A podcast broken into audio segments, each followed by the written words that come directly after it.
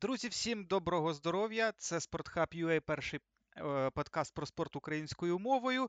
Е, мене звати Дмитро Ліпський, разом зі мною Ігор Бойко. І сьогодні ми підводимо підсумки виступів нашої збірної на Євро 2020. А, Так, вчора наша збірна поступилася збірні Англії 0-4 в одній четвертій фіналу. Е, на тому закінчилися наші виступи. І, власне, поговоримо спочатку ми про цю гру. А протягом цього турніру ми е, говорили багато про те, що нам не вистачає там е, фізичної готовності, кондицій, можливо, десь характеру і і, і таке інше. Але насправді, от також ми багато говорили про тренерські рішення, але от е, матч з Англією він якийсь, мені здається, взагалі вне, вне, ну, він поза загального контексту, оскільки. А, Перебіг подій він настільки був він якось так по стрімкому складався, що я навіть е, не можу. Тут тут важко навіть давати якусь оцінку там плану на гру, реакції там чи е, ну, якимось перебудов, перебудовам. Тому що ну, коли команда пропускає там на третій хвилині, е, також тут же ну, будь, будь, будь, ну, одразу ж так ми втратили ще й Кривцова, перебудувались на 4-3-3. Е, не встигли ми якось перелаштуватися, як вже був ну, арбітр дав свисток на перерву. І одразу після після, після перерви ми пропускаємо ще двічі. Я не можу зрозуміти навіть, як, яку можна тут давати взагалом оцінку. Тобто, єдине, що ми можемо тут відмітити, на мою думку, це просто е, там серію індивідуальних помилок. От ми казали, що е, не дивлячись на те, що Україна багато пропускала е, до цього матчу, так у нас не було претензій до центральних захисників, якби це не парадоксально звучало. Але от вчора і Кривцов, і Матвієнко, ну вони трошки, так би мовити мовити, е, не витримали цього тиску, не вистачило, можливо, концентрації десь. Е, я просто не розумію, що тут е, що тут такого сталося, і які ти бачиш пояснення цього катастрофічного? Ну, перш за все, поразка 0-4, вона не дає можливість говорити про щось гарне, про щось правильне. І 0-4 це завжди провал. Що б там не відбувалося, люди все ж вирішують за голами. Пропустили 4, не забили жахливо. Е, насправді цю гру можна поділити на дуже багато відрізків, коли Україна була сильною, коли Україна була слабкою, коли Україна була просто ніякою. Е, ось пропущений м'яч він на перших хвилинах він все змінив. Тобто був якийсь план. Ми це розуміємо, у кожної команди є якийсь план. Можливо, він був дуже схожий на той план, який був в грі з Швецією. І потім Україна пропускає і все змінюється.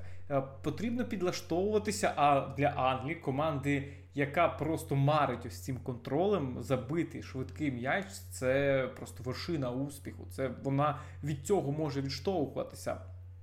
І ми не знаємо, який був план Б. Але з іншого боку, ну який може бути план Б на третій хвилині? Хто міняє свій план ось так докорінно, пропустивши на третій хвилині? Е, це нічого насправді не означає в контексті знову ж таки плану на матч і всього іншого. Е, Потім допомогла ось ця травма Кривцова. Насправді вона завадила, як показав другий тайм. Е, я десь згоден з футболістами, з Андрієм Шевченком, які говорили, що Кривцова не вистачало. Але з іншого боку, якби не ця травма Кривцова, у України в цьому поєдинку не було б і 15 сильних хвилин. Е, тобто після травми Кривцова вдалося перейти на 4-3-3, вийшов циганков, Англія була не готова до цього. України е, почали з'являтися я б не сказав небезпечні моменти, але підходи до воріт, якісь можливості, і це був не кращий відрізок. Це був справді гарний відрізок України, коли вона могла забивати. Потім ось ці два пропущених м'ячі, і після цього все закінчилось. Після цього Україна стала відверто ніякою, нічого не виходило, е, не вдавалося якось себе. Е, переламати, заграти через мотивацію, тобто не просто показати мотивацію, це Е, інший рівень мотивації. Я думаю, що якщо підводити підсумки цього саме моменту, то е, матч зі Швецією був для України найважливішим на турнірі. Ось ця поразка від Австрії, потім е, випадковий вихід до плей-офф. Багато хто говорив, ну майже всі говорили, що Україні пощастило, що Україна Е, не потрапила до плей-офф, а отримала можливість. Ну, тобто не вийшла, а потрапила, і навіть не потрапила, а отримала можливість грати в плей-офф. І всі футболісти самі говорили, що потрібно було довести, е, що ми. Здатні грати в плей-офф, що ми заслуговуємо на плей-офф. Тому матч проти Швеції був важливий і там настрій був відповідним. З Англією, знову ж таки, зважаючи на слова гравців збірної України перед матчем, е, з Англією вони хотіли просто зіграти ось як-небудь. Вже не в сенсі погано, а в сенсі ну просто зіграти, тому що завдання вже виконане. Команда вийшла в плей-офф, команда пройшла перший раунд плей-офф. І ну, Англія одна з найкращих команд Європи. Про це говорив Андрій Шевченко, про це говорили футболісти. І е, сама поразка від Англії е, не є е, чимось таким жахливим. Рахунок, звісно, чіпляє. Рахунок 0-4 неприємний і важко говорити, знову ж таки, що після 0-4 були якісь гарні моменти, і насправді Україна грала непогано. Ні. 0-4 це ганьба. Що стосується ось цих індивідуальних помилок, е, цих е, невдач центральних захисників, я б додав ще й забарного, тому що по першому м'ячі до нього є запитання. Він там втратив позицію. Кривцов, зрозуміло, втратив Кейна, але ось ця передача не мала проходити а Забарного не було на своєму місці. Тобто всі потроху наварили. Е, чому так сталося? Ну, по-перше, Англія проста команда. Вона робить прості речі і вона їх робить правильно. І ось ці подачі з флангів, ці стандарти, ці прості досить атаки, чітко організовані, але прості, вони для захисників збірної України стали складними. Подача, ось насправді, якщо перестрибнути вже на третій гол. Там була чудова подача Люка Шоу, просто неймовірна подача. І ми будемо критикувати Матвієнка, і це правильно, але потрібно також відзначати подачу Люка Шоу. Е, це я до чого? Матвієнко грає на такому рівні в чемпіонаті України, де він більшість матчів проводить, е, де немає таких подач. І коли він перекриває зону, коли він перекриває зону, те, що він робив е, в цьому матчі, він не грав з Кейном. Він грав в зону. Забарний закривав передню стійку. Матвієнко закривав центральну е, зону, е, дальню стійку, а закривав там лівий захисник Миколенко, відповідно. І в чемпіонаті України це було перехоплення. Цього достатньо, щоб е, зупинити атаку. Але ось в матчі з таким суперником, який вміє робити передачі, вміє пробивати головою, який цього вистачає. Іде чудова подача і пропускає м'яч України. Знову ж таки, запитання до Матвієнка, але запитання. Я думаю, що ми про це вже пізніше поговоримо. Ми раніше про це говорили в попередніх подкастах. Е, запитання щодо е, рівня, на якому доводиться. Грати е, більшості футболістів збірної України, і до чого це призводить? Це призводить до того, що ось такі моменти стають проблемою. Те, що було в грі з Австрією, там теж простий м'яч, якийсь забарний. Ну, не привіз, не привіз, але він втратив свого гравця. І е, матч з Нідерландами, де була там швидкість, все таке, але дуже багато помилок в простих ситуаціях через те, що футболісти збірної країни дуже рідко зустрічаються ось з такими суперниками і з таким рівнем виконавської майстерності. Ось тут е, моя відповідь на запитання, чому так сталося із Матвієнком, з Кривцовим і з Забарним. Ну так, власне, ще маємо відмітити той факт, що Англія забила багато м'ячів нам е, зі стандартів та е, з другого поверху. І вочевидь, що Англія мала над нами перевагу в зрості, у фізичних е, в антропометрії, і цим Гаррет Саутгейт дуже добре скорист... ну, скористався, а виконав а майстерність індивідуальна вона дозволила е, все це втілити в результат. У мене таке тут питання: чи е, могли ми якимось чином нівелювати цю різницю при стандартах, наприклад? Це насправді важке запитання. З одного боку, завжди є вихід, і можна придумати, можна підготуватися, але з іншого боку, Англія дійсно сильно грає на стандартах. І Кейн, Стоунс, Магуайр Тобто, те, що забив Гендерсон, це нонсенс. Це взагалі нонсенс, те, що він забив після кутового. Але цей гол е, він не є е, якимось вирішальним чи важливим цьому матчі. Він був забитий тоді, коли вже Україна зупинилася. Там навіть би, я не знаю, люк шоу міг збити після кутового, чи там хто завгодно. Рахім Стерлінг міг би забити в падінні через себе. там. Е, тому що Україна вже зупинилася. Там була зовсім інша ситуація. Це була подача на ближню стійку, там Ярмоленко не добіг, циганков не дограв. Е, тобто це вже був інший момент. Він був неважливий. Я його не хочу враховувати. Але ось цей другий гол, вирішальний гол. І ну як можна було закрити Магуайра, я не розумію. Е, тому що Магуайр дуже сильно грає головою. І Манчестер Юнайтед використовує це вміння, збірна Англії використовує це вміння. Єдине, що можна було е, зробити, це не заробляти стандарти біля власних воріт. І ось особливо неприємно було, що після такого стандарту Україна пропустила. Навіщо там Сидорчук намагався вибити м'яч? Він сфолив в зовсім непотрібній ситуації на першій хвилині е, другого тайму, коли навколо Кейна було 3-4 футболісти. Він порушив правила. І е, Україна після цього пропустила. Не через це пропустила, після цього пропустила. І ось це той момент такий е, неприємний, тому що насправді в Англії в першому штаймі не було великої кількості стандартів. І тому Україна ось так трималася, добре захищалася, навіть кутового, можливо, жодного не було. А тут стандарт і пропущений м'яч. Знову ж таки, з тактичної е, тактичної точки зору можна було якось підготуватися.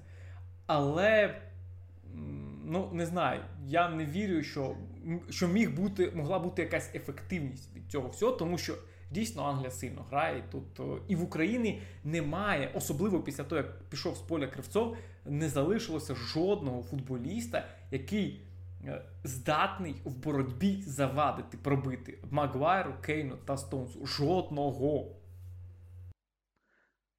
Ну, це певного роду ще залежить від е, тренерських е, настанов, оскільки от те, що ти говориш, там так ми, заробили непотрібний стандарт.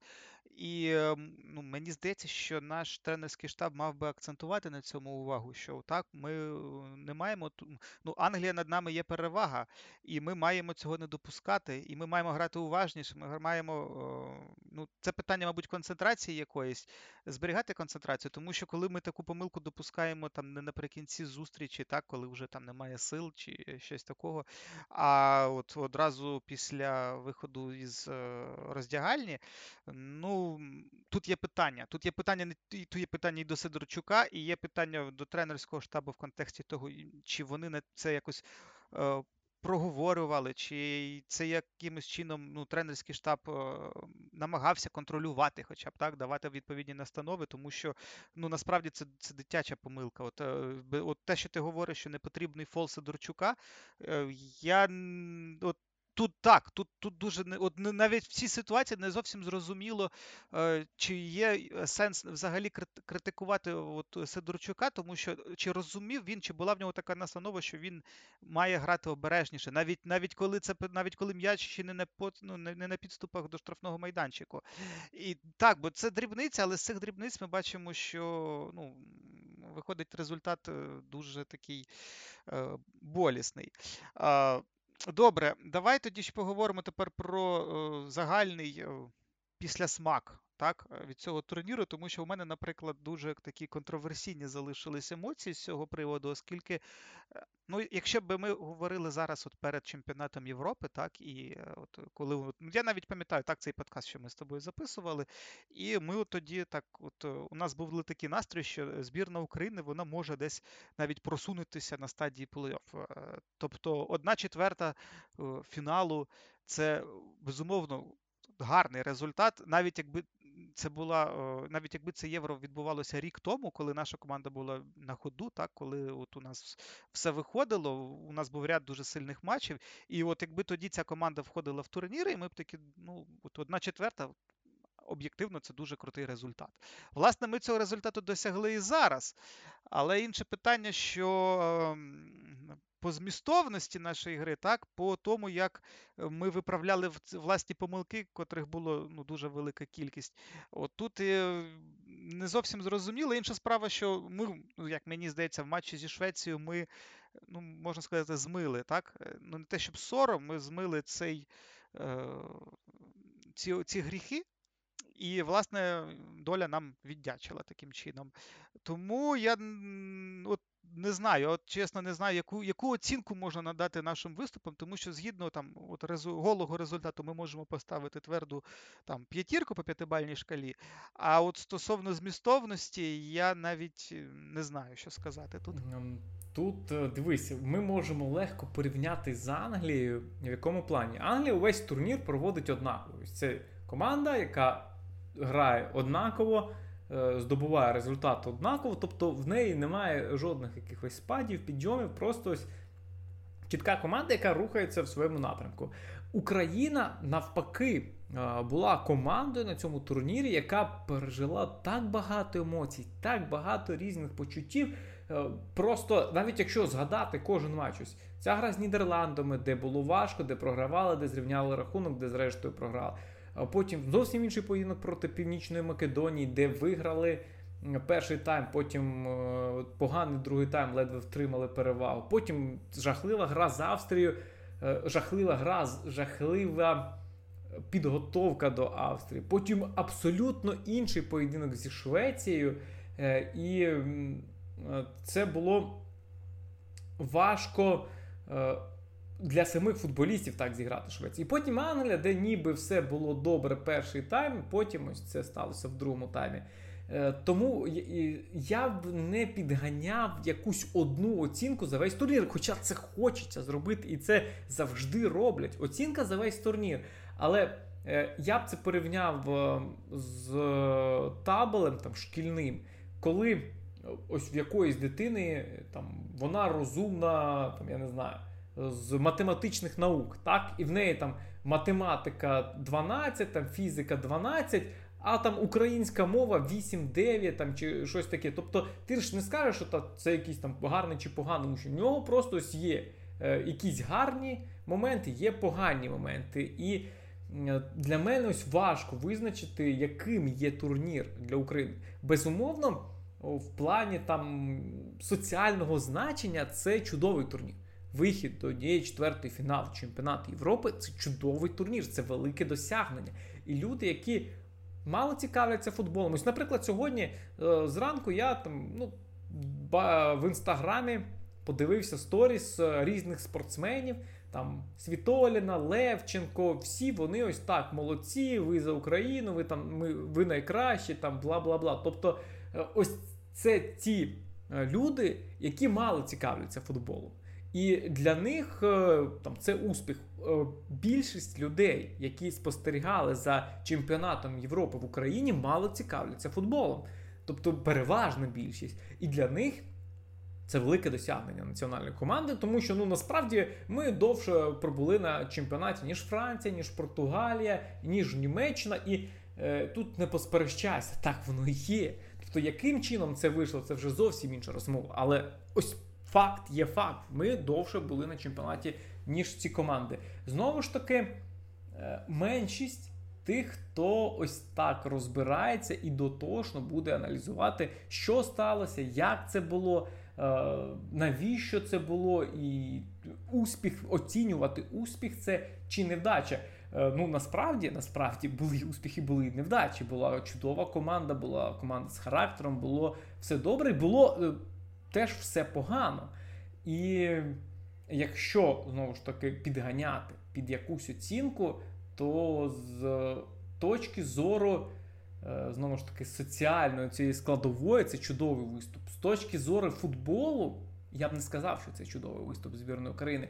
Я б сказав, що Україна могла більше. Вона могла б, зрештою, дійти до цього ж чвертьфіналу і програти Англії, але могла зробити це інакше. Є от те саме, що ми говоримо, є там футбол гарний, футбол поганий і є результат. Ось в Україні є результат. Але е, шлях він був не той, е, який усім подобається. Так, я б сказав, наприклад, е, порівняння дуже просте, там збірна Швейцарії. Ось збірна Швейцарії, наш головний ворог в сучасному футболі. Хіба що після Англії я вже навіть бачив. Опитування десь, що за кого ви будете в півфіналі. Е, Італія, а, Італія, Іспанія, Данія чи інший варіант. Тобто ось ворог вже Англія, так само, як і Швейцарія. Але Швейцарія чудовий приклад е, того, як е, команда рухалася яскравим шляхом до виліту в одній четвертій фінали. І Швейцарії всі аплодували, вся Європа. Е, всі говорили, от вони молодці, билися. Вони пройшли Францію, вони билися з Іспанією, програли в серії пенальті. Україні аплодує тільки Україна. Вся Європа над Україною сміється за ось цю поразку, за те, як Україна пролізла в плей-офф, за те, як Україна е, грала в цьому плей-офф, і навіть як вона пройшла Швеція. Ніхто в Європі не буде ось так аплодувати, е, як аплодують Швейцари. І це теж нормально. І ось е, це говорить про те, яким різним може буде бути оцінювання цього виступу збірної України на чемпіонаті Європи. Тому. Знову ж таки, я там, ось мені сказати, яку ти оцінку поставиш, е, ну, я не зможу все підігнати під одну. Е, знаєш, я от тут замислився, мені здається, що якусь оцінку цьому виступу ми можемо дати протягом певного часу, коли там пройде ще один там або кілька циклів там відбору до чемпіонату світу, до майбутніх чемпіонатів Європи, так, і ми десь у динаміці там, можливо, протягом років там 5-10, так, ми можемо подивитися на цикл цієї команди і вже там сказати, що дивіться, це можливо була якась там відправна точка до майбутніх там е, звершень, або навпаки, це була така якби блискавка, а загалом то справи в нашому футболі вони як були погані, так і залишилися, і цей результат е, йому можна хіба що тільки порадіти, що отак ми виступили, і тому що там у майбутньому там все буде погано, наприклад. І е, в мене тут таке питання виникає одразу. Е, ну, наш, Наша збірна вона приїхала на цей чемпіонат в якості однієї з самих молодих команд за віком. І безумовно, це може.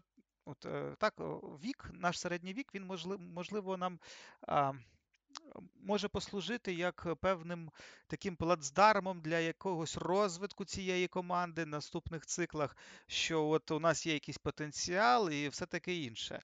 От в мене, виходячи з усіх проблем, виходячи з усього контексту, так, який, про який ми говорили протягом цього турніру. Е, як ти вважаєш? От Дивись, я просто зараз дивлюся на наш склад, з яким ми сюди приїхали, тобто не тільки навіть стартовий склад, а от взагалі там ротація і і резервісти наші. От в мене таке питання: як ти думаєш, чи ми можемо вижити з цього складу ще більше от в майбутніх циклах? Тому що, е, ну, за виключенням, можливо, хіба що опорних півзахисників, там у там в особі Степаненко, там Макаренка, Сидорчука, котрі котрим вже за 30, так, і, можливо, ще там один відбірковий цикл лишився. Інші наші гравці, так, вони ще якби мають е, ну, мають достатньо часу, щоб проявити себе на цьому рівні. І там люди, котрих ми навіть і сьогодні там критикували, там Матвієнко, Забарний, Миколенко, про якого ми вже говорили, е, там Циганков, Зінченко, це все гравці, Яремчук, це все гравці, які якби, ну, це той кістяк, який з нами якби залишається. Так, не буде ще Ярмоленка. Для нього також ще лишився один цикл, грубо кажучи. І от е, в мене питання: чи ти вбачаєш якусь перспективу от в цьому нашому ядрі? Ну, важко сказати, е, тому що ця молодість е, збірної країни це насправді випадковість. Це не те, що ось Шевченко зробив ставку на молодь. Давай просто візьмемо тих футболістів, яких він міг поставити замість цих молодих гравців. Тобто, ось е, Забарний грає е, не через те, що він молодий та талановитий. Матвієнко грає не е, через те, що він там молодий. Е, всі вони грають, тому що кращих немає. І молоді зараз найкращі. З одного боку, хочеться, щоб молодість була синонімом перспективності що це не просто молодий футболіст, це перспективний футболіст. І ось йому це допоможе. Він виросте. Ми там е, собі думаємо, придумуємо, яким він може бути, коли виросте. Але в нас є чудовий приклад, про який ми вже говорили. Це приклад Віталія Миколенка. Е, який він досі молодий футболіст, йому 22 роки, але він грає в футбол вже 4 роки. І чи став він кращим за ці 4 роки? Е, коли вже грає постійно в футбол, грає за збірну, за Динамо в різноманітних єврокубкових турнірах, чи став він кращим за цей час, чи допоміг йому якийсь досвід, який він е, точно мав отримати? Ось тут питання, е, як цей досвід взагалі може допомогти футболістам, тому що знову ж це часто не синоніми молодий та талановитий. Часто молодий це просто молодий. Ось він молодий футболіст, і все. Він не талановитий футболіст. Він просто зараз там кращий за е, там. Це знову ж таки я кажу, наприклад, про Миколенка в контексті цього турніру. Забарний там, припустимо, інша історія. Забарний там талановитий, він перший сезон відіграв. Е, до нього важко чіплятися ось в цьому плані. Е, інше запитання. Е, чи взагалі ось це може бути який плюс для команди, чи виросте вона потім? Е, Шевченко, коли почав працювати 5 років тому, в нього теж була цікава молода команда на основі 96-го року народження. Там у Шахтаря була дуже сильна команда. Зрештою, Матвієнко, Зінченко, Коваленко. Зараз в цій команді є в збірні Коваленко не було на турнірі, але він є в команді. Ось це була основа. Там ще були інші футболісти. І тоді була теж молода команда. Тоді говорили, що ось вона як виросте, як дозріє, це буде там щось неймовірне. Пройшло 5 років. Я не скажу, що вони старі, що Матвієнко та Зінченко, там ветерани, нічого подібного. Але. Ймовірно, якийсь результат вже мав бути. І насправді, після того, як Україна не потрапила на чемпіонат е, світу 2018 року, багато хто говорив, що ось наше головне завдання Євро 2020. І е, ця команда має вирости. І зараз до чого ми дійшли? В нас команда не виросла, в нас команда не досягла якогось там свого максимуму. А ми зараз говоримо про те, знову, що в нас молода команда. Про те, що в нас молода та перспективна команда, яка в майбутньому може щось досягати. Але ж вона вже була молодою перспективною. Вона вже мала щось досягти. Тобто е, до наступного чемпіонату Європи у нас знову може бути молода якась перспективна команда, коли і ми знову будемо говорити, що е, в неї є майбутнє. Але важливо для цих всіх футболістів, не лише для команди, для збірної України, а для всіх цих футболістів рости та розвиватися. Тому що е, за ці 5 років, за ці 3 роки мало хто з цих гравців, які є молодими та перспективними, розвивався. Ми говоримо знову ж таки про Миколенка, ми говоримо про Матвієнка. Матвієнко. З одного боку, це ось такий стабільний, цікавий футболіст, який може зробити передачу, який там один, е, мабуть, з найкращих, я не побоюсь цього слова, захисників Європі за виходом через пас. Тобто він робить ці передачі лівою ногою. Це ну просто чудово. Але Матвієнко не може бути, не може вважатися сильним захисником через ось такі помилки, які він е, допускав в грі з Англією. Як він, ну який центральний захисник ось так просто програє боротьбу у власному штрафному майданчику, дозволяє забити е, два м'ячі за 5 хвилин е, через себе. Тому потрібно, щоб ці футболісти росли, щоб команда росла, і тоді може щось буде. Зараз я не бачу плацдарму для зростання. Тому що ти говориш ось, наприклад, ти е, сказав, що в нас є проблеми з опорним півзахисником, там всі ветерани. Інший момент, де в нас майбутні опорні півзахисники? А їх немає. Їх немає, це потрібно їх ростити, тому що в цій команді їх немає. У нас немає такого гравця, як Ярмоленко. Ось Ярмоленко теж в нього один цикл, один цикл, який закінчується восени цього року. Восени цього року закінчується відбір до чемпіонату світу. І якщо Ярмоленко після цього залежить команду, чи просто його вже будуть не викликати, тому що йому 33 роки буде е, зрештою, е, то ну, я не бачу теж таких ось футболістів, які прямо зараз можуть щось е, здобути. Тому для мене ось те, що ти говориш, чи може цей турнір бути якимось моментом для зростання в майбутньому команди, я в це не вірю, тому що. Цю команду все одно доведеться перебудовувати і багатьох ключових позиціях перебудовувати. Е, приміром, без якогось там такого півзахисника, як Степаненко в найкращі роки, е, Україна не зможе грати в той футбол, який хоче грати Шевченко. Тому що з упорним півзахисником, який не допоможе вийти з під пресингу, ну нема чого робити. А в Україні зараз нема такого півзахисника. Його потрібно виростити, знайти, виростити, і це якийсь певний період. Це е, не так, що давайте поставимо молодого, він буде грати. Ні, нема таких молодих. Наприклад, Забарний був таким молодим, якого просто поставте, він буде грати. В Динамо всі ці говорили, і ті, хто слідкував за молодіжними командами, що Забарного просто треба ставити, він буде вже грати. Але ось опорного півзахисника такого немає. І це говорить про те, що перебудова повинна бути, і теж потрібно зачіпати це запитання, хто цю зрештою перебудову буде проводити. Чи буде це Андрій Шевченко, чи е, будуть це якісь інші тренери.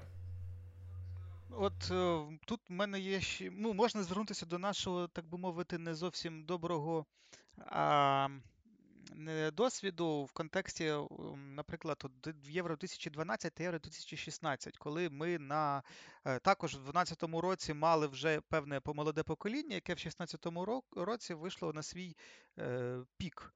Тобто ми пам'ятаємо там Ракіцький, ми пам'ятаємо Хачеріді, ми пам'ятаємо той же Степаненко, Ярмоленко, Коноплянка, е, Гармаш. Е, достатньо у нас було гравців, які в 2012 році були ще молодими, але в 2016 році вони приїхали також на євро і там провалилися.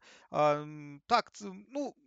Там, до речі, от нам просто можливо гра з Польщею, так, можливо, вона ну, тоді остання ця гра, вона мала бути для нас чимось тим типу як гра з Швецією, так, де ми мали би проявити якийсь характер, так, і змити цей сором, виправитися хоча б в очах власних вболівальників, але ми навіть і цього тоді не зробили, і з ганьбою а, закінчили той турнір. І Пройшло так, тобто в 2012 році їм там було там 22, 23 роки, 21 рік, і в 2016-му так це вже були якраз е, ну, піковий е, піковий їх розвиток. І ми зрозуміли, що коли вони вийшли на свій пік, вони власне нічим сильні, ну, сильніше як футболісти вони не стали. І е, ну, тоді ми також у нас тоді відбулася зміна тренера, зміна курсу. Як те, про що ти сказав, що ми знову стали молодою командою. І цей процес він мені це нагадує певне замкнуте коло, коли ну ми, виходить, у нас така ситуація, що у нас е, ми, ми маємо перспективних гравців до 25 років, потім вони доходять до віку, там, умовно, 27-29 до 30, і ну навіть до 30 навіть не всі там доходять е, в статусі основного гравця збірної. так, Тобто, ну подивись на сьогодні, у нас тільки опорні півзахисники такі, і Ярмоленко. А от вони тоді доросли до до, до віку 27-28 років, і власне ну, і власне ми знову перейшли на на більш молодих гравців, тому що в праймі, так, в своєму праймі вони не те, що не вижимають максимум, вони деградують. І тому ми просто можемо бути приречені так, по цьому ну, бігу по колу, оскільки ну, гравець, який виступає на чемпіонаті України, в нього якби вік він закінчується десь там 27-28. Там, де в Європі тільки набирають оптимальні кондиції, в нас вже можна сказати, люди закінчують кар'єру. Вони не вони не стають сильнішими, вони отримують великий контракт останній великий контракт в своїх клубах і відправляється потім в оренду десь там у Туреччину, там Польщу і або ще кудись. Проблема в тому, що українські футболісти частіше за все. Є невеликий відсоток, е, і навіть не серед тих, хто грає е, за кордоном зараз, а навіть серед тих, хто грає в українських клубах, знову ж таки, це приклад Тараса Степаненка, я розглядав, е, які розвивають Е, свої навички, які вчаться чомусь іншому, які ростуть впродовж кар'єри. Але здебільшого українські футболісти не ростуть. Вони 18 років вже вважають себе футболістами. Вони в 22 роки, якщо вони вже десь грають, вони вже є футболістами. Їм не потрібно нічого доводити, їм не потрібно вчитися чомусь новому. Вони грають в футбол, все ну як? Це ж е, звичайна фраза українського футболіста. Мені не потрібно нічого доводити нікому. Я вже футболіст. І ти знаєш, скільки я разів чув цю фразу Я футболіст, або ось в контексті цього, навіть не від гравців Динамо чи Шахтаря, від там гравців якогось суперсереднього рівня. Що я футболіст, а ну який ти футболіст? Ну, а коли це говорять молоді гравці, що ось він вже там чогось досяг. Ні, ти маєш вчитися, ти маєш рости. Ну, Ти маєш впродовж усієї кар'єри вчитися і розвиватися, підлаштовуватися під особливості свого організму. Зрештою, простий приклад: Євген Коноплянка. В нього була чудова швидкість. За рахунок цієї швидкості він побудував кар'єру, але потім в нього швидкість закінчилась. І Євген Коноплянка закінчився як футболіст, тому що він не захотів адаптовуватися до свого нового організму, скажімо так. Він вирішив, ну я ж і так футболіст, що мені доводити, я ось те те вмію. Тренер не довіряє, ну нічого, перейду до іншої команди, там буде довіряти. Ось тут проблема. Проблема в менталітеті українських футболістів перед е, за кордон, не перед усіма. Зрозуміло, що є і там е, свої моменти, але коли ми говоримо про загальний якийсь е, рівень, загальний висновок, то є таке, що е, професіоналізм, що е, бажання зростати, не просто грати. Знаєш, як в нас говорять, досвід. Я зіграв 300 матчів, в мене є досвід, я став кращим як футболіст. Ну, добре, а розкажи, в чому ти став кращий як футболіст? І Ну, ось ти був такий. Знову ж таки, ми, я говорю про Миколенка, тому що це так легка мішень для критики, але очевидна при цьому мішень. Ось в чому Миколенко став краще за 4 роки після того, як він о, з'явився в основі Динамо. Хоч один компонент, в якому Миколенко став кращий, а в нього досвіду вже багато. Де він став кращий? Він не росте, він не розвивається. Ось в чому проблема. І з іншого боку, Вчора за збірну Англії взагалі не зіграв е, Філ Фоден. Взагалі не вийшов він на поле. І 4 роки тому, там 3 роки тому, нехай коли він почав з'являтися в Манчестер Сіті і зараз. Ну це ж зовсім інша людина. Це людина, яка вчиться, розвивається, яка хоче чогось іншого досягати. Ми добре, ми навіть не будемо говорити е, там про Філа Фодена. Зінченко, Малиновський, всі ці е, футболісти вони хотіли розвиватися, вони вчилися, і зараз вони кращі, ніж були 5 років там, чи 4 роки тому. Миколенко, ось ну він не кращий. І е, це важливий момент. Е, якщо ми говоримо про перспективу, щоб футболісти самі розуміли, що досвід не прийде просто через кількість матчів. Давай, ось я тобі просто теж простий приклад. Денис Гармаш це досвідчений футболіст. Тут серйозно, серйозне запитання. Чи вваж... можна вважати Дениса Гармаша досвідченим футболістом? Ні. Моя відповідь ні. Я не можу вважати Дениса Гармаша досвідченим футболістом. Він багато років зіграв, але ж ну, він не досвідчений футболіст.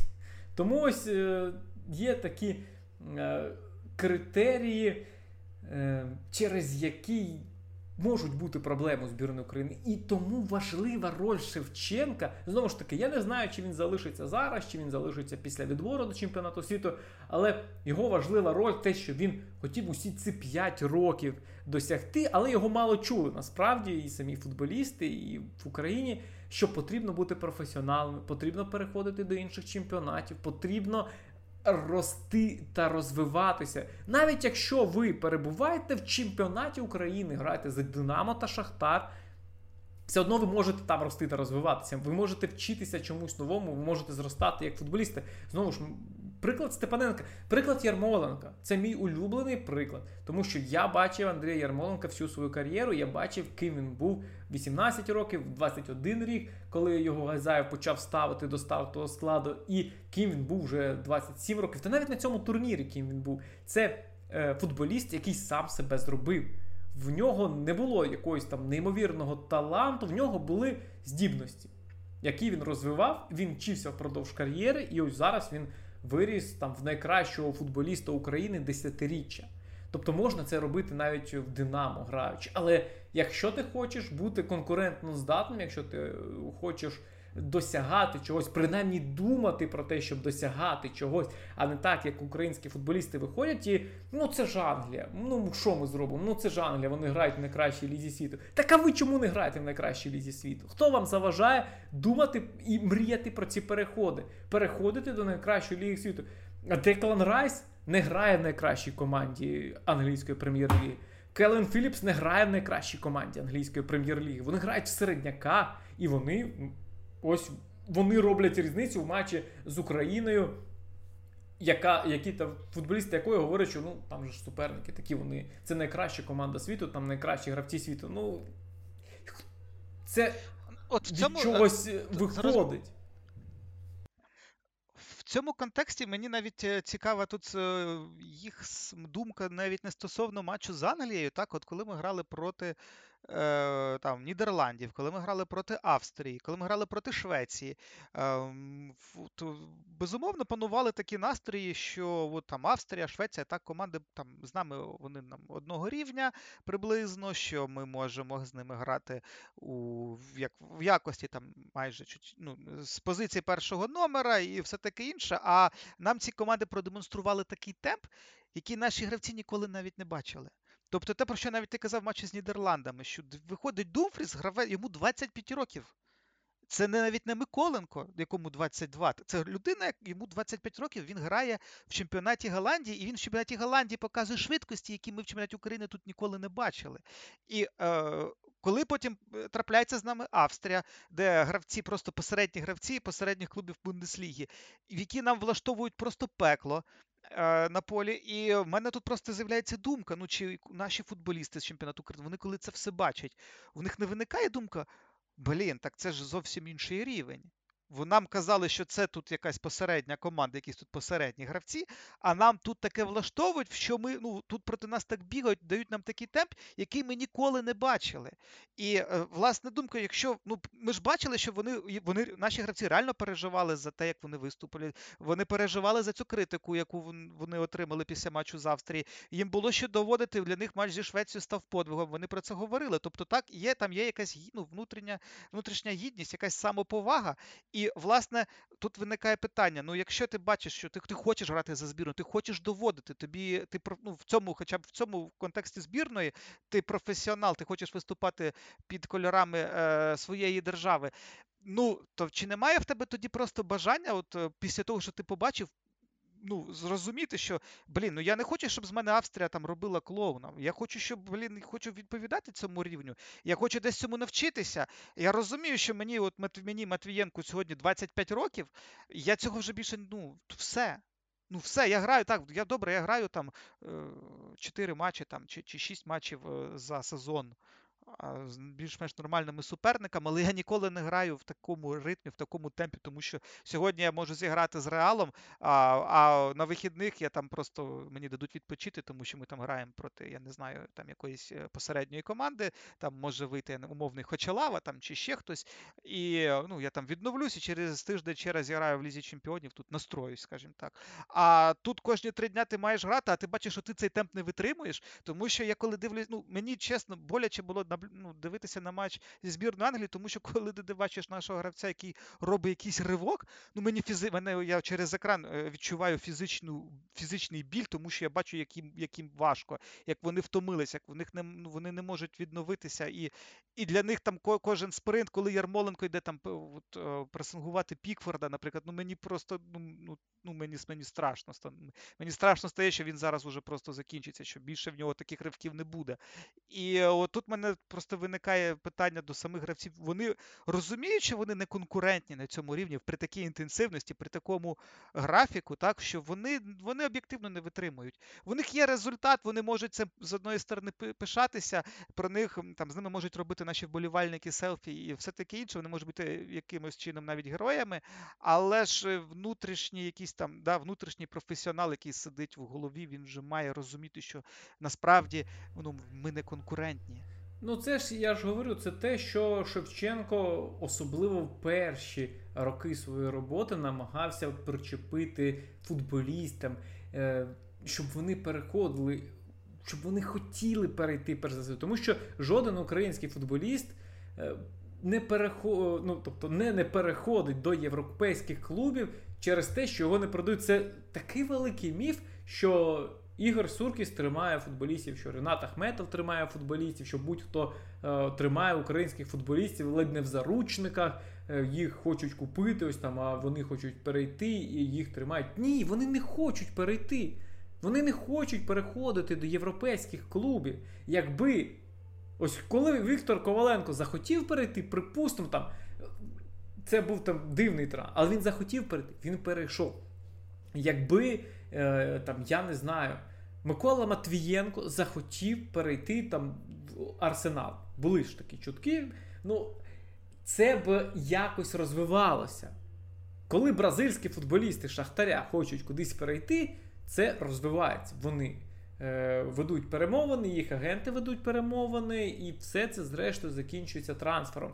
А українські футболісти, ну, їм тут добре. Ну, Що, це, знаєш, як добре там, де тебе цінують. Ось їх цінують. Українських футболістів цінують в Шахтарі. Хоча так, коли був Мір Луческо, е, не цінували. Але Мір Луческо, з іншого боку, цінував українських футболістів, які грали в стартовому складі. Те, що він там сміявся над Василем Ковіним, ну це одна справа. А те, що він любив Ярослава Ракицького, то це інша справа. так? Е, те, що він там п'ятого ростив роками. Так само і в Динамо. Е, ну, Ігор Суркіс багато чого про нього можна говорити, але він любить футболістів Динамо. Він е, їм дає інколи величезні гроші, він їм прощає багато чого. От Він любить там їх як е, своїх дітей, можливо, як не рідних дітей, а я не знаю, як класний керівник своїх дітей в школі. Тобто це є їм тут добре. Чому навіщо там кудись рватися, щось робити? Тому що трансфер він же е, не відбувається як в футбольному менеджері, що приходить факс, от е, Наполі хоче купити Миколенка. Зараз прийде факс на 35 мільйонів євро, і все. Ну це ж це так не працює. Це якщо Миколенко хоче піти з команди, він говорить своєму агентові. Агент е, починає працювати на європейському ринку, знайомства, там все таке шукати, ось такий варіант. Е, починають е, перемовини там з Динамо, якісь знайомства. Теж ось це все так працює. Це не працює. Прийшов факс, не прийшов факс. Є офіційний інтерес, нема офіційного інтересу. Це ну зовсім по-іншому все це е, робиться. І якщо немає цього бажання самих футболістів, то їх все влаштовує. І я думаю, ось що найгірше, взагалі найгірше всі ці ситуації, що їх влаштовує те, що вони слабші за збірну Англії.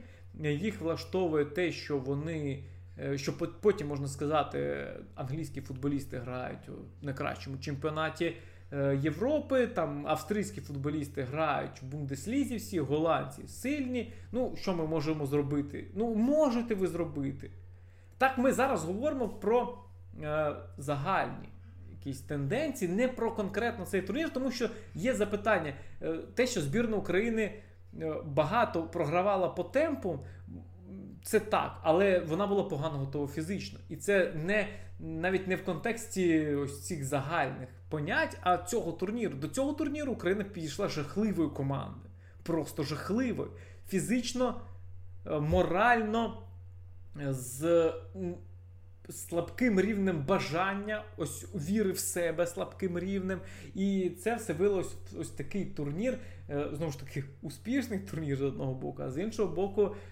Е, багато гіркоти все одно ми відчуваємо і на язику, і ось в словах, які ми говоримо, ми десь самі собі не віримо, кажучи, що це був там чудовий турнір. І, Тобто я розрізняв проблеми, які були на цьому турнірі з фізичною готовністю, і проблеми, які були які є загалом з фізичною готовністю, з темпом через виступи в чемпіонаті е, України. Е, І ну, це зрозуміло. Висновок один. Щоб бути кращим, потрібно грати з кращими суперниками.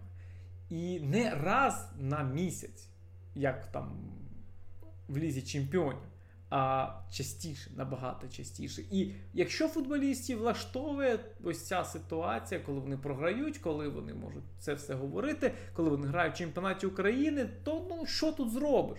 Тут ти нічого не зробиш. Ти не змусиш Миколенка. Е, Перейти до іншого клубу, поїхати там до Наполі, вимагати свій трансфер.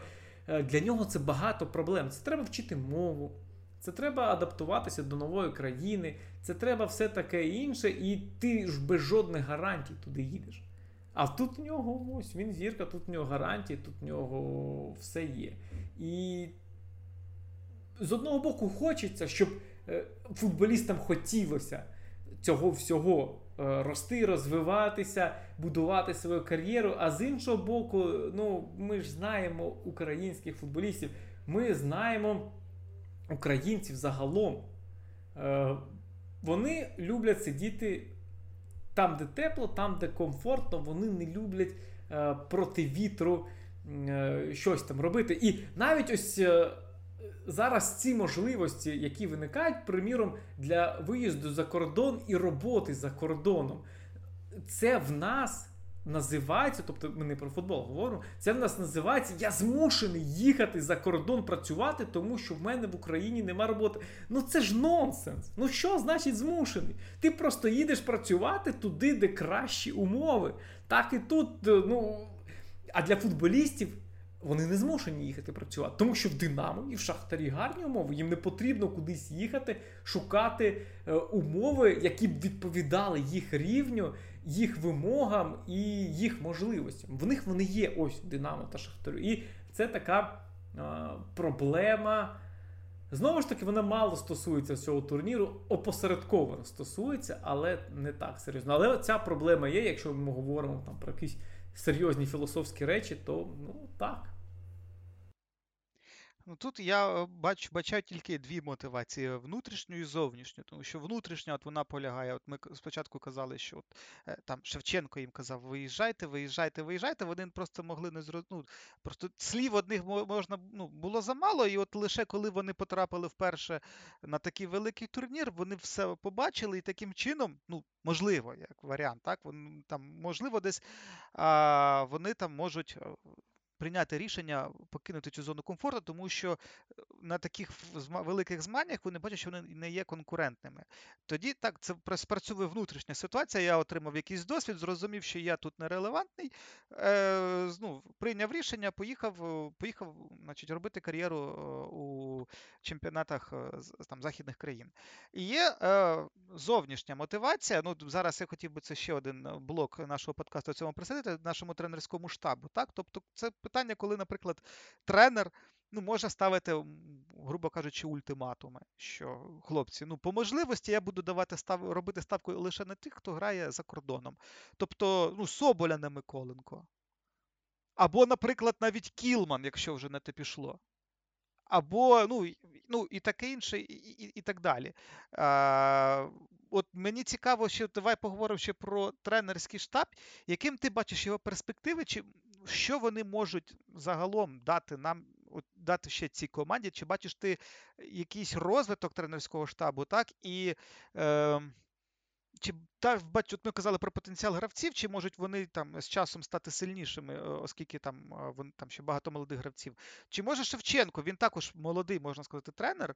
Чи вбачаєш ти в ньому і в його тренерському штабі е, таке, що він може ще підсилити нашу команду? Тут є момент, який е, Шевченко, ми ж знаємо, він кум Павелка. Е, він не буде звільнений. Тобто його не виженуть з роботи. Він може піти сам е, через різні причини. Одна з причин, яка мені зараз вбачається дуже реальною, що він втомився. Тому що 5 років навіть в збірні, тобто це не така щоденна робота. Але все одно 5 років це багато, і ось цей турнір, я думаю, багато теж сил та емоцій забрав у Шевченка. І він може захоче просто відпочити, е, тому що наступні матчі вже дуже скоро, через 2 місяці е, відбір і все таке інше. І, і тут треба два моменти відзначати: чи є сили. Працювати у Шевченка та цього тренерського штабу. Я думаю, що він свого останнього слова ще не сказав саме весь тренерський штаб. І але якщо є сили, і найголовніше є бажання та мотивація. Е, ось ми говорили, що це молода команда. І з цією молодою командою можна працювати, можна щось там будувати. Не факт, що воно буде успішним, але можна будувати. Чи це цікаво робити, чи є бажання це робити у Шевченка та його помічників? Ось тут момент важливий. Тому що ну, я собі так бачу, що бажання може не бути. Що зараз команда повернеться, Шевченко подумає і скаже: ну, я вигорів. Я вигорів, і потрібно шукати йому там відпочинок, йому щось інше в своєму житті, а е, збірні там якісь нові мізки потрібно для того, щоб е, управляти цією командою. Тобто я таке розумію, якщо, якщо е, є мотивація, є бажання працювати. Е, є бачення перспективи. Теж важливий момент, то я думаю, що цей тренерський штаб залишиться, і навіть у випадку невдачі у відборі до чемпіонату світу все одно залишиться. Тобто, в нас є чемпіонат світу 2014 року. Е, чи який там зараз рік іде? 2022 і потім чемпіонат Європи 2024. Е, тобто зараз відбір 3 місяці відбору, все. Три місяці відбору, все, і там уже чемпіонат е, світу буде.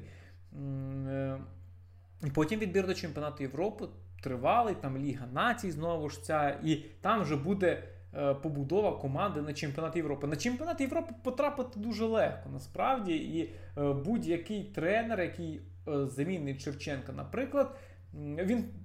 Змушений буде потрапити на чемпіонат Європи. Я не знаю, що потрібно буде зробити, щоб ось за цієї системи не увійти до 24 команд. Ну просто не знаю. Але інша справа чемпіонат світу. І зараз цей важливий момент. Я думаю, що Шевченко хоче на чемпіонаті світу пограти е, у якості тренера. Це ну, серйозна мотивація, це е, серйозне досягнення.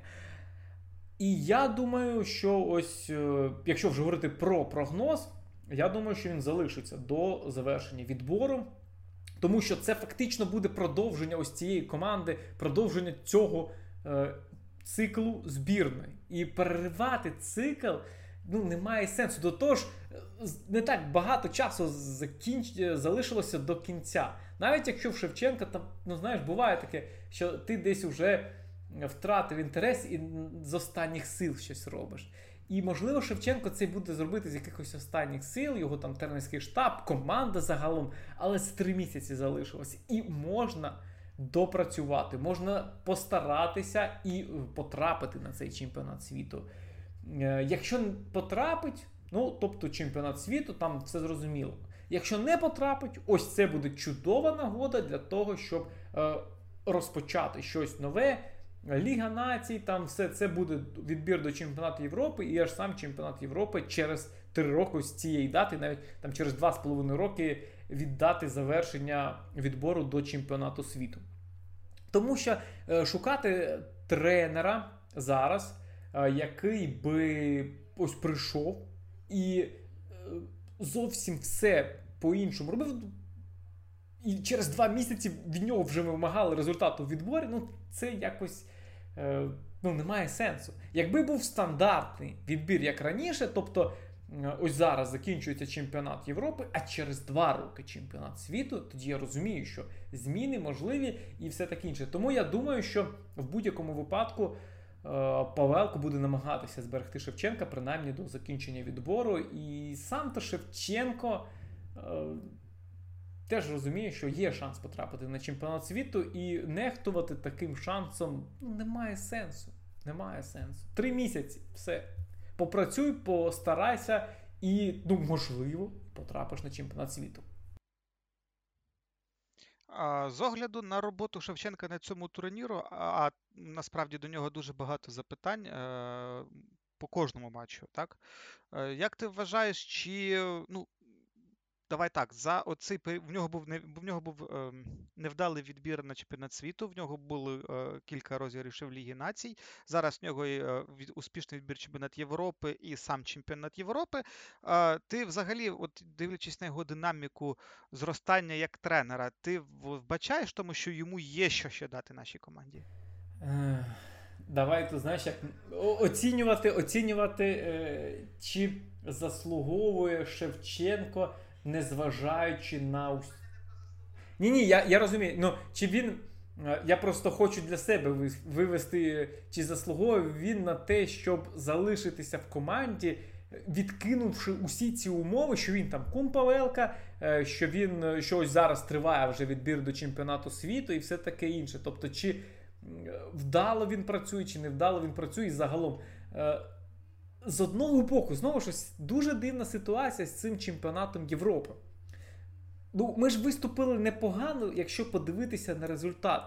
Але спосіб досягнення цього результату безпосередньо на чемпіонат Європи не є е, тим, після якого е, Шевченко може ось так прийти і без усіляких сумнівів сказати: ну, от я працюю 5 років, і за 5 років ми досягли ось цього. Дивіться ось це, це, це, це, ми досягли цього. Тобто, це може сказати Павелко, людина, яка є популістом, яка є політиком, він може сказати: от дивіться, ну 5 років працювали, вийшли в чвертьфінал чемпіонату Європи. Ну, це ж добре, це чудово, це ж досягнення, досягнення. Але Шевченко, він е, людина ж футбольна.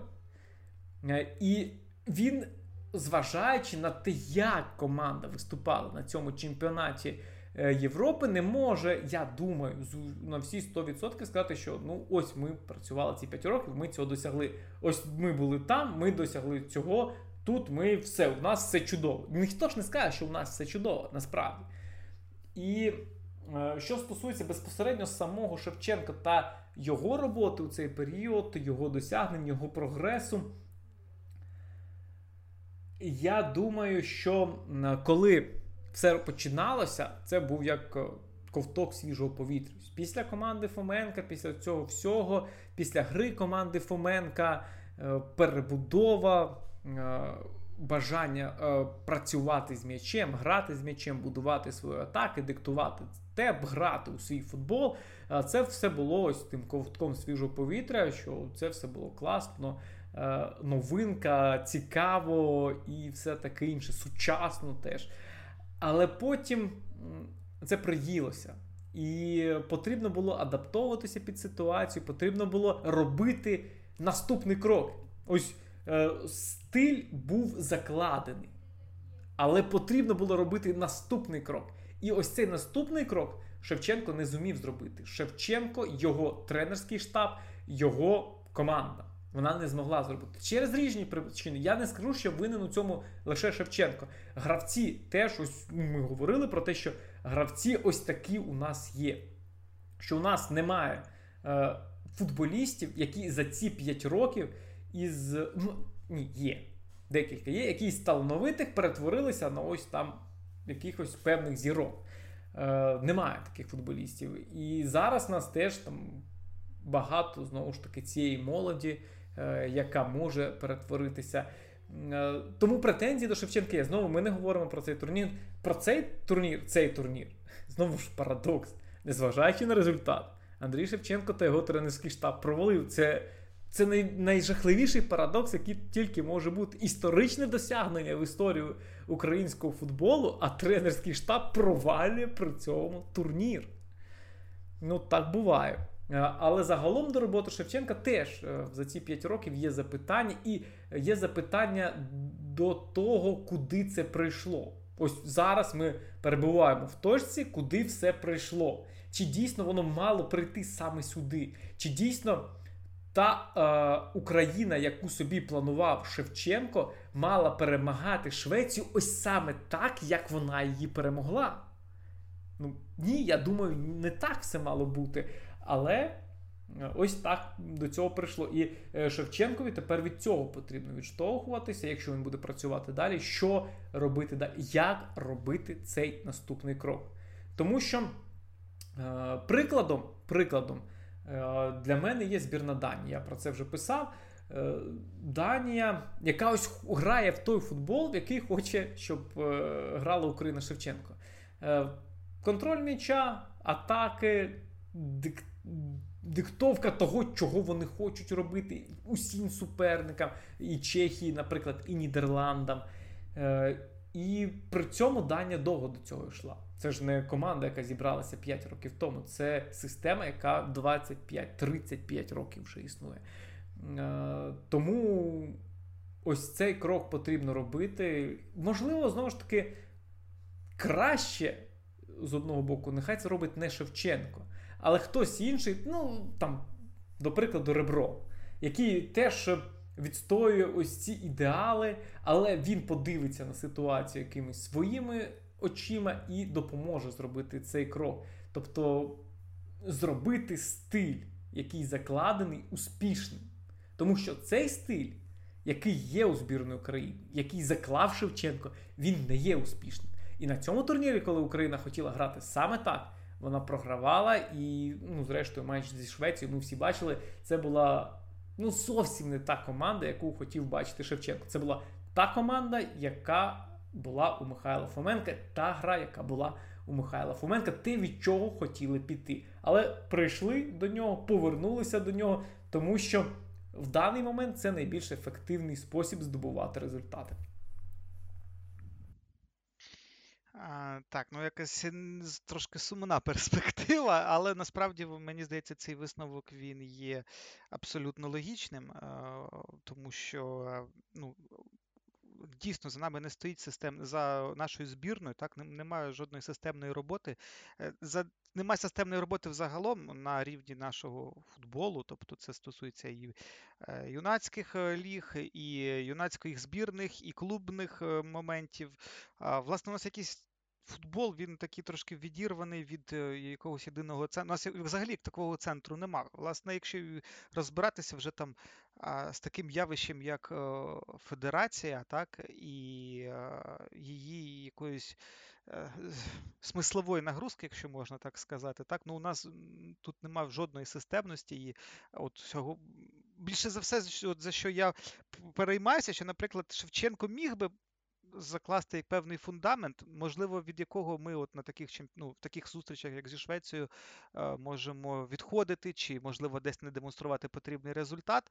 Але я сумніваюся, що це є вимога ем, ну, самих керівників нашого футболу. Тобто от проблема вона більш системна. Я думаю, що це питання вже давай якогось окремого подкасту. Ми вже більше години зараз е, ведемо цю розмову. Я думаю, що ми обов'язково повернемось до цього питання. Взагалі, я думаю, що е, на нашій стрічці ми будемо говорити про проблему українського спорту, не тільки футболу, і е, окрім якихось гарячих інформаційних е, там моментів. Так, Ми будемо також ще і говорити про наші проблеми більш глобальним чином.